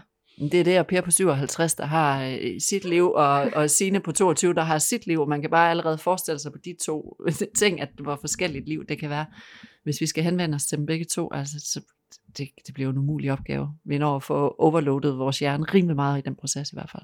Der er sådan en, en, en, et billede, man kan se på, når man prøver at henvende sig til alle, at det vil være ligesom at gå ind i en butik, som både solgte øh, råt kød, gummistøvler, eyeliner, altså hvor man sådan kom ind, og så man tænke, mm, er, er, der, er der noget af det her, du kan? Ja, ja, Altså ja lige fordi, præcis. at du kan ikke være eksp- Nej. Altså, du, du strider i alle retninger. ja. Så det, det skaber en utryghed i din kunde, mm. hvis Mm. du kommer ind og siger, hey, jeg kan det også det her, og så er ja. Det også, og hvis du har brug for en fiskestang, så er det også her. ja, Altså sådan, ja, lige præcis. Ja, det synes jeg var en fin måde. Og det er så svært for os at begrænse os. Altså det er sådan en svær øvelse, men det er også bare sådan en vigtig øvelse. Men det er, der er også derfor, at de her sessioner undervejs, det er også derfor, det er vigtigt at have den her snak, som vi har haft undervejs omkring de her hjemmesider, hele den visuelle udtryk. Altså at man har den snak undervejs, så man også selv lige kommer tilbage på sporet, fordi vores hjerne har bare lyst til ikke at begrænse sig, den har lyst til at gøre det hele. Okay, måske gælder det kun for mig, men ja, min hjerne har virkelig lyst til at gøre det hele. Men det er bare ikke der, jeg trives. Og det er heller ikke alle kunder, jeg trives med, som du siger, Emma. Og det, er, og, det, og det er nemlig sådan en udvikling, fordi nu også, altså min egen visuelle identitet, jeg kom med faktisk med en færdig hjemmeside, og så viste jeg den til min dejlige Sisse. Og så kom hun lige med sådan en, dit, hvad med det der? Og så var jeg bare sådan, brrr, så væltede hele min mm. verden. Og jeg fik lyst til at smide hele virksomheden ud. Altså fordi, at hun pointede på noget, hvor jeg bare var sådan, det er så rigtigt. Altså, øh, det var faktisk, jeg havde, jeg havde designet den næsten, som den ser ud nu faktisk. Men så havde jeg brugt mine gamle billeder. Og hvor, hvor Sisse var sådan, sagde du ikke next, next level? Hvad fuck er det der gamle pis? Det var ikke sådan, hun sagde det. Hun sagde det rigtig, rigtig, rigtig sødt. Men, men det var det ligesom nu, når jeg kigger tilbage, så var det sådan, gud, det var det, der var, det, det var det, hun skulle sige. Eller sådan, det, selvfølgelig hun skulle hun sige det der, fordi det var mig, der ikke turde at gå ind, rigtigt ind i mit next level. Mm-hmm. Og det er også det der med lige præcis at, at blive, øhm, altså at, at blive spejlet, øh, prøve noget af, Udfordret en gang imellem. udfordret, Mm. lige præcis. Altså, fordi det, det er, altså, det er ligesom med, altså, det er jo sådan med os mennesker, det er jo også sådan, vi udvikler, og så afprøver mm. vi en masse ting og finder ud af, det er mig, det er ikke mig. Og jo ældre vi bliver, jo flere gange vi prøver, jo klogere bliver vi på os selv. Men det er 100% sikkert. Amen. Man! Halleluja. Men det er så sjovt, fordi jeg kan ikke lade være med sådan at tænke nu med det her med, at det, det er så meget, hvad vi fortæller os selv, fordi nu hvor du sådan sagde, jeg er en høj lady, det er jeg jo også selv. Oh yes. Og hvor du sådan siger, så kommer jeg der helt vildt høj og med stiletter på, og så er jeg sort fra top til tå. I mit hoved, så er jeg sådan, men det er jo det, at der sådan, fordi jeg er jo sådan, jeg er jo høj, og jeg har så ikke så tit stiletter på mere, fordi at jeg er højere end min mand, og så meget, så, så fedt synes jeg heller ikke. Skal det vi snakke om det, Rikke? Nej, det, det kan vi ikke. øh, men når jeg kommer med min højde, og har 15 forskellige farver på, så tænker jeg, jamen det er jo mig, som folk de glor på. Ja, Og det er bare, det, nu, jeg blev mega overrasket, da du sagde det. Og Ja. jeg var sådan, huh? Ja. Well, that's the opposite. Og så synes jeg, lytterne de skal forestille sig, hvordan folk de ser ud i hovedet, når Rikke og jeg vi går sammen ned igennem gågaden i Aarhus. Ja.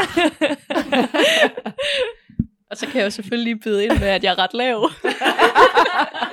så ud fra mit perspektiv, så er sådan, Nå, I siger I høje. Men det, er- det, er, det er mange mennesker jo, for, så for mig stikker I ikke ud. Ja, okay. Så det er jo sådan lidt, hvad er Ja. det for nogle briller, vi kigger oh, ud fra. perspektiver, Ja. det er Men jeg kender lækkert. der nogen, der er meget højere, og jeg kender så også nogen, der er lavere, men, Mm, men det er jo ikke ned fra mit perspektiv, der er I alle sammen lidt høje. ja, så ja, det er fandme sjovt. Perspektiver. Og moralen med den historie er jo, at vi alle sammen går og tror, at det hele handler om os. Men øh, Yes. vi har alle sammen travlt med os selv. I mean, det er det, jeg kommer frem til hver eneste gang. Altså, Ja. ja. Ja. It's all about the ego. It is. Mm-hmm. Øhm, men jeg synes faktisk, at det er et mega fedt sted, altså sådan med visuel identitet, at starte med øh, fysisk appearance af dig som menneske.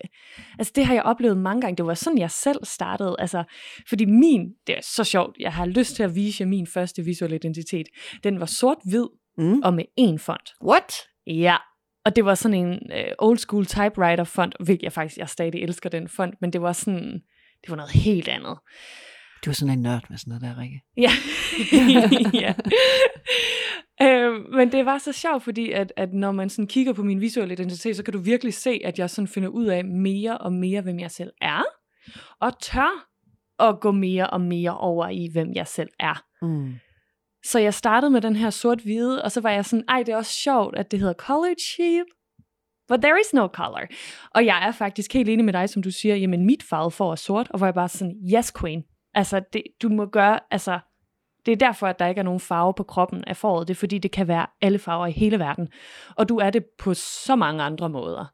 Det kan bare noget af det der med, at vi får lov til sådan, at så har jeg en visuel identitet, da jeg startede. Det handler ligesom om at starte sted, og der klædte jeg mig også i sort. Altså, fordi jeg startede min Mm. virksomhed midt i min depression. Mm. Så jeg var sort. Mm. Jeg var det sorte får. Mm. Eller ikke det sorte får, men jeg lignede et sort får. Og så var det sådan, du ved, min næste visuelle identitet, der var lidt farver på, men det var stadigvæk sådan i nude nuancer, fordi jeg, altså sådan, og det er bare så sjovt at se det her med, og, og det, altså det var præcis sådan, jeg også så ud, at hvis du møder mig med de visuelle identiteter, så vil du kunne se, det er det samme menneske, Mm. mm. og hvor det er først nu, at jeg sådan ligesom sådan, du ved, tør stå ved min drømme, tør stå ved all the weirdness that is going on, og, og jeg, altså jeg, er, jeg er så forelsket i det værktøj, fordi det, det nogle gange så starter, altså det var også det, som jeg snakkede om i den her, den om drag, den har Anne af gode grunde ikke hørt endnu, for den er ikke udgivet, imens vi optager denne, men det har Emma og jeg. Men hvor at jeg... så vi har lige en fest herover. ja, og du må ikke være med! Nej. Mo. Trist- trist for. Men det, som drag også kan, det er nemlig nogle gange for mig, har det været at, at starte med noget fysisk på min krop. Altså sådan øh, make-up, måden jeg sætter mit hår, det tøj, jeg tager på, måden, the way I carry myself, all of that. Øh, vælge en måde at have sit klædeskab om morgenen. Altså sådan, det starter ofte for mig i noget fysisk i mit liv, og så hiver jeg det med ind i min virksomhed. Og, og det er bare sådan, jeg elsker, at vi som soloselvstændige har sådan en, en ting, hvor vi kan hive det her ind i vores virksomhed, og så manifestere det sådan helt fysisk, eller sådan, jeg elsker, at det bliver så dejligt konkret, og det er sådan, Ja. Og de der processer, det er jo det, der er så spændende. De kan jo starte så forskellige steder. Altså, man kan jo selv være med til at kickstarte det, hvis man ved, man har behov for, og at der skal ske noget. Man kan selv være med til at kickstarte det. Du behøver ikke at starte med en helt stor tur igennem valsen. Altså, du kan... For mig var det et behov, et mentalt behov for at få simplificeret nogle ting i mit liv og gjort nogle ting nemmere, som gjorde, at mit klædeskab, det startede den vej omkring. Og så blev det et spørgsmål om, køkkenskabene var jeg igennem, badeværelseskabene var jeg igennem, hele mit hjem var jeg igennem, for simpelthen at få nudget mig selv til et mere enkelt liv. Altså så jeg ikke havde de her choice overload, altså den her, øh, det er et begreb, vi bruger inden for design, her, men vi har alt for mange valg at forholde os til, så hjernen den går ligesom bare i koma, og så kan den ikke træffe nogen valg. Mm. Det, det er en helt naturlig ting, der sker, men det bliver sådan en fysisk manifestation, som du også siger, Rikke. Det bliver en fysisk manifestation i den måde, i mit tøjskab, den måde, jeg så ud på, den måde, jeg indrettede mit hjem på. Og så gik det ind i mine arbejdsrutiner, så det, det gav mig en ny måde også at gribe min dag an på. Den starter på en ny måde nu, end den gjorde for et år siden. Simplificeret øh, de opgaver, der ligger foran mig i løbet af dagen, fordi som selvstændig har vi en milliard ting, som vi burde nå, og endnu flere, som der kunne være lækkert at nå. Mm. Så det der med nice to og need to. og- Og så er det gået ind i den måde, som jeg arbejder på, og det er jo noget, der afspejler sig ind i både den måde, jeg underviser yoga, og den måde, som jeg har mine coaching-sessioner på, og arbejder med jer på. Mm-hmm. Ja. Noget af det, jeg rigtig godt kan lide ved det, du siger, det er også, at det er jo en måde, et værktøj, vi kan bruge det her med at øh, udvikle os selv som mennesker. Det, det kan nogle gange være forbundet med, at, at det er tungt, fordi ofte så udvikler vi os først, når det er nødvendigt. Altså Mm. vi skal ikke bare udvikle os for at udvikle os. Men vi udvikler os, når det bliver nødvendigt. Det vil så sige, der har måske været noget op til, som har gjort, uha, jeg har nogle tunge følelser, det er svært at Ja. håndtere, at jeg har så mange valgmuligheder i mit klædeskab om morgenen. Og det er jo et meget simpelt eksempel, men det er jo også bare virkelig reelt eksempel, som jeg tænker, der er rigtig mange, der kan genkende. Mm. Men så det her med at så blive nysgerrig på, okay, hvordan vil jeg så egentlig gerne have det? Altså vende den her tunge ting om til noget nysgerrighed. Ja. Okay, hvordan kan jeg bruge det? Hvordan vil jeg have min køkkenskab? Skal der være lure på? Det vil være upraktisk. Men, altså, også lidt fedt. Ej, det kunne være lidt fedt. Vil køkken må ikke bruges. Må ikke røres ved. Ja. ja, så det er altså mega godt redskab at sådan være nysgerrig på, hvad er det for et udtryk, jeg gerne vil sende ud? Ja. Hvad er det, øhm, jeg godt kan lide? Hvad er det, der, altså hvor er det, jeg gerne vil hen? At på den måde, så bliver det også en mere let og spændende Ja. udvikling, rejse, øhm, frem for at det bliver tungt og noget, man vil løbe væk fra. Ja, men det tror jeg, det er fuldstændig rigtigt. Ligesom Rikke, hun siger før med den der, de der tunge følelser nogle gange, der ligesom har en tendens til bare at komme tilbage igen og igen og igen, hvis du ikke kigger på dem. Ikke? Altså, Mm. Så er det jo lidt det samme, hvis du finder et værktøj, hvis du finder et redskab, som fungerer godt i et område af dit liv, jamen, så er det jo interessant at kigge på, er der andre områder i mit liv, hvor det her, det også kunne fungere for mig. For mig var det den her øh, simplificering, der gjorde, at jeg fik fjernet en masse støj og fik skabt meget mere overskud Hmm. i mit klædeskab, alle mulige andre steder i mit liv. Det startede sådan et simpelt sted. Mm. Ja. Jamen det er nemlig rigtigt det her, du, med, at du siger, at altså, så være nysgerrig, når den her tanke, den her følelse bliver ved med at poppe op. Ja, Hvad er det så, den vil? Altså Ja. hvad kan det her så blive til, i stedet for, åh, gå væk. ja, Øhm, som virkelig det her med nysgerrighed, at, at så bliver det meget mere let for mig i hvert fald, at tænke på det på den måde, at mm, også med at udvikle min egen hjemmeside, at i stedet for, åh, nu lukker jeg lige den her browser ned, for jeg vil i hvert fald ikke se på min egen hjemmeside. Så sådan, nå, hvorfor vil jeg egentlig ikke se på den? Hvad for nogle farver, hvad for noget kunne jeg, kan jeg bedre lide selv, Ja. for jeg selv har lyst til at kigge på min hjemmeside.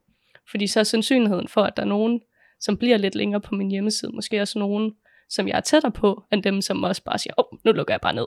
ja, Fordi så er det nok ikke dem, jeg gerne vil have fat i. Så virkelig for mig har det været en stor proces med at finde ud af, hvad er det så jeg kan lide. ja, Og hvordan skal jeg integrere velour på min side, hvis det er det, jeg godt kan lide. Og så kan det være, at der er to, ah, en halv procent af folk i verden, der godt kan lide velour, der havner der. Jeg ved det ikke, ja. men det kunne være hyggeligt. Og lige præcis det der med at være nysgerrig, er sådan et vigtigt, vigtigt værktøj, både som iværksætter, altså entreprenør, der har lavet nogle undersøgelser, der viser, at evnen til at være nysgerrig er en essentiel faktor i forhold til at opnå succes. Altså uanset om det er økonomisk øh, succes eller frihedsmæssig succes, hvad du måler succes på som entreprenør, altså som iværksætter. Øh, så jeg tror, den er så vigtig at have med os på den, på den side, men også på den personlige vinkel er det rigtigt. Og det er jo meget sådan en klassisk coachingværktøj, den der du også lidt taler om, med væk fra motivation og hen imod motivation. Mm. Vi kigger og åbner browseren, kigger på vores hjemmeside og tænker, ej, for det kan godt være, vi ikke tænker, fy for satan. Men det, men Det er jeg, vil derhenad. sige, jeg, jeg har været derhen af på et tidspunkt. Og, og jeg tænker, ej, vi- den lukker vi lige igen. Altså, der ligger jo noget væk fra motivation, der er sådan, okay, hvis du ikke vil have det der, hvad vil du så gøre ved det? Og det er jo der, hvor vi kommer til kort og tænker, "Jamen, jeg kan ikke gøre noget ved det, så derfor så lader jeg blive ved med at, at ligge der og være lidt irriterende, og, og blive, bliver ved med at poppe lidt op, fordi jeg er nødt til at forholde mig til det, du ved jeg jo godt. Men, men der hvor vi jo så også er nødt til at være modige nok til at bede om hjælp og sige, "Jamen, okay, jeg har ikke selv kompetencerne til at få det her til at ligne det, jeg gerne vil have.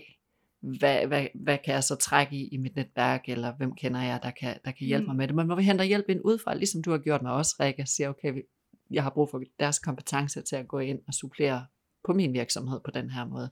At man så gør det samme, og tør begynde at tænke hen imod motivation og sige, okay, hvad er det så, jeg godt kunne tænke mig, at det her, det egentlig endt ud i. Mm. I stedet for at være så optaget af, at det der ikke fungerer. Men begynd at kigge på, hvad er det så egentlig gerne, jeg vil hen imod i stedet for. Men der tror jeg også, det er vigtigt, det der med at have en sparringspartner også, der kan være med til at tænke velur ind i en hjemmeside, fordi hvis man slet ikke taler det sprog, hvis man ikke man kan forestille sig velur på en hjemmeside, jamen, så vil den tanke have svært ved at dukke op. Mm. Det er der, hvor jeg tror, at terapeuter, coaches, de her konsulenter, hvad man nu end bruger øh, i forskellige sammenhænge, er så vigtige. Jamen, det er lige præcis rigtigt. Jeg har også selv stået i en situation, hvor jeg sådan, jeg kan ikke lide det der, Mm, men hvad skal det så være? præcis, hvad er alternativet, Ja. ikke? Og der var det jo bare mega fedt at have sådan en skøn session med Rikke, Ja, hvor Rikke var sådan, hvad har du egentlig i din stue? ja, Hvordan ser dit kontor egentlig ud? Nå, men der er egentlig røde farver i mit kontor. Det kunne da være, at jeg skulle bruge noget af det, og Mm. i min stue er der velour og noget alt Ja. muligt forskelligt, hvor at, så får jeg jo lige pludselig altså, fodret eller serveret nogle billeder, som jeg kan arbejde videre med. Okay, det kan egentlig være noget i det her og det her. Og hvad for nogle følelser giver det så mig, frem Ja. for den hjemmeside, jeg har nu? Og sådan, okay, velour med stue, og det er noget, der er tættere på mig selv. ja, Og det er egentlig der, hvor jeg er klar til nu, øh, i min egen virksomhed, at vise mere af mig selv, og vise, okay, nu har jeg mere ro i mig selv, så nu kan jeg slå min arme ud og Mm. hjælpe andre med også at slå deres arme ud, så vi alle sammen Ja. kan. Altså, for mig er det i hvert fald bare lettere at være nysgerrig og søge hen mod noget, frem for, ah, vi løber. Ja, ja så det Øhm. ikke bliver sådan frygtbaseret, men det bliver noget, man ønsker i stedet for. Lige præcis. Ja. Og der er både den der med, at en ting er, du får både værktøjerne på den måde, til at kunne forestille dig velure på hjemmeside, men du får også en tilladelse samtidig med at, at turde tænke det. Så det er okay. Du må Mm. godt tænke velure på din hjemmeside. Du må godt slå ud med armene nu. Må man godt have velour? Nu bliver det, nu bliver det sindssygt. Nu bliver det helt vanvittigt. Uh, what? Og Rikke er sådan, ja selvfølgelig, jeg har pels. og flamingoer. Ja. Og sådan noget krøllet cellofan. et eller Også andet. det. Ja, også ja, det. alt muligt. Mm. Man kan meget mere, hvis man er nysgerrig. Det kan man nemlig. Ja. Og man får tilladelse. Mm. Mm. Der er nogle gange, det er rart at få den tilladelse udefra, hvis vi har svært ved at give os den selv. Mm. Mm. Men øh, jeg tænker også, at vi har været igennem ret meget. Og øh, jeg får sådan lyst til, og I må meget gerne, you know, join in. Øh, men jeg får lyst til sådan at, at wrap it up. Altså sådan, der er noget med nogle pop-up følelser. Kig på dem. Hvad vil du? Hvad vil jeg gerne have i stedet for den her pop-up følelse? Fordi at pop-up følelserne, de er ofte øh, noget, der er sådan lidt øh, ubehageligt eller sådan. Eller så, I hvert fald finde ud af, hvad det er, de vil os. Ja. De vil som regel sige et eller andet til os. de har næsten altid noget klogt at sige. Ah, der er et budskab. Det Ja. kan være, at vi ikke har lyst til at kigge på det. Men, ja. Og det er jo heldigvis, at pop-up-følelserne er jo os selv. Så vi har heldigvis selv noget klogt at sige, hvis vi bare lytter. Oh, for Well fucking said, hva? bro. Woohoo! Slutty lucky. Slutty lucky. Oh, Jesus. skidt udtryk. Jeg kan allerede se citatpostet på den her. er det? Slutty goes lucky. Nå, Ja, sluggy. Granny panties. øhm, nej, og så når vi ligesom har kigget på og spurgt, hvad er, det, hvad er det, du gerne vil have? Og det er fair nok, at man ikke kender svaret til at starte med, fordi en dag, hvor det var, jeg ringede til dig, jeg havde brug for en mor, lidt mere end en PA, Mm. mm. og jeg sagde, der er et eller andet, og det føles ah, inde i min krop, og jeg ved ikke, hvad det er, eller hvad det vil sige, eller hvordan jeg lukker den her pop-up ned. Øh, jeg vidste, der var noget i det her med øh, hold fri, privatperson connections, der var, det var meget den her hold fri, fordi du fik mig en dag, hvor jeg var sådan virkelig presset. Mm. Og øh, så sagde du til mig, Rikke, lav en note øh, i din telefon, hvor du sådan når du lige kommer i tanker om et eller andet, du godt kan lide at lave, når du holder fri. Jeg tror, overskriften er et eller andet, øh, hvad jeg godt kan lide at lave, når jeg holder fri. Altså, det er virkelig bare sådan en Det er helt basic. Ja. ja. fucking basic. Det lyder basic, medmindre at man ikke har de billeder ind i hovedet, og Ja. man først skal til at danse dem. Ja, og jeg kan mærke, at det er vigtigt for mig at sige, fordi at, at sådan en som mig, jeg ved næsten altid svar på, hvad jeg drømmer om, og hvad jeg har lyst til, og hvad jeg ikke har lyst til. Min intuition er virkelig skarp. Men den der note, selvom Mhm. at det var er det en måned siden, vi havde den snak eller sådan noget, Ja. der er stadigvæk kun to ting på den liste. Så det er bare for at sige, det er altså helt okay, fordi jeg har, det er mig, der sidder og fucking preacher lige nu. Mm. Og jeg siger bare, min note, altså, altså hvis, hvis jeg vidste, hvad der skulle være på den liste, så havde jeg jo ikke haft behov for den liste. Nej. Og øh, bare i den her weekend, så sad jeg, og øh, så havde jeg en dag alene, fordi min mand var på arbejde. Og så jeg rendte jo bare rundt og gjorde lige, hvad jeg havde lyst til. Jeg havde besluttet mig for, at jeg ikke ville arbejde den dag. Og så lige pludselig så tager jeg mig selv i at sidde foran min computer, og så sidder jeg og ser superheltefilm og drikker en kaffe. Og så kunne jeg bare mærke, så blev jeg bare helt vildt lykkelig. Og så tænkte jeg, hov, den der skal på listen. Ja. Og hvor jeg tænkte, den, og den liste havde jeg ikke altså, gjort noget ved i lang tid, så de, de, altså, men det gør noget, at jeg ved i min underbevidsthed, at jeg har den her liste. Så netop når jeg sidder og ser Iron Man 3 med en, en latte i hånden, mm. Altså, hov, der var den. Ja. Og så kan man gå ind og, og, og, og skrive noget på den. Så det er bare for at sige, at det, det er vigtigt for mig, at dig, der lytter med, at du ikke sådan tænker, ej, så laver jeg lige den liste. Nu har jeg set den her pop op, og jeg ved, hvad den handler om, og nu laver jeg lige den liste. Fixet Mm. Det er i hvert fald ikke sådan, at den udviklingsproces har været ved mig. Og, og det samme også med min nye visuelle identitet med pelsen, med det øh, krøllede øh, folie med Mm. flamingoerne. Det ved I om nogen, hvor mange gange jeg har ændret. Yes. Ja. og der er det faktisk også rigtig vigtigt for mig, for jeg har haft nogle sessioner på det sidste. Jeg ved ikke helt hvorfor, men det er sådan, og det er jo et dejligt øh, tema, vi har generelt nogle gange. Det der med at, at, at spørge ind til, hvad andre synes. Jeg var også efter, der er en dag, hvor det var, vi sad og udviklede din Mhm. mm-hmm. nyeste hjemmeside. Yes. Hvor du sagde, jeg spørger lige øh, min øh, gruppe, hvad de synes. Og så sagde jeg, det må du godt, mm, men husk, det er din hjemmeside. Ja. Fordi at net, netop at Sisse kommer ind til mig og siger, Rikke, nye billeder. Ja. Det er rigtigt, det er godt. Vi skal have noget sparring, vi skal have noget spejling i det, vi laver. Men så er det også bare vigtigt, at når du har fået den spejling, at du, går, at du bliver ved med at gå tilbage til dig selv. Jamen, hvad er rigtigt for mig? Mm. Det er ikke rigtigt for mig kun at have sort i mit klædeskab, men jeg er blevet inspireret af dig, Anne, fordi at det jeg gør, det er, at jeg så bare køber de samme nuancer af farver, Mm. og så har jeg sæt. Mm. Altså sådan, fordi at jeg helt, altså jeg elsker den her med at give dig selv så lidt valgmuligheder som overhovedet mm. muligt i løbet af din dag. Mm. Så du ved, sådan blive inspireret.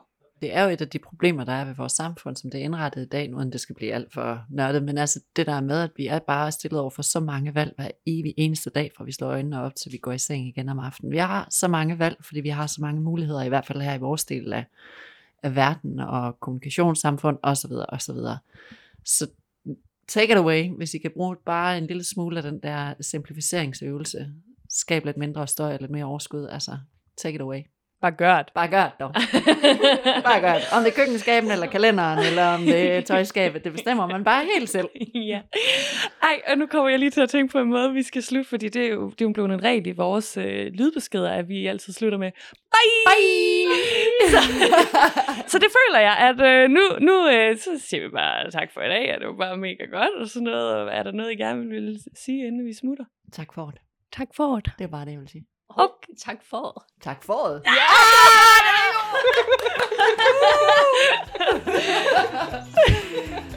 Nå, men... Øh... Bye! Bye! Bye!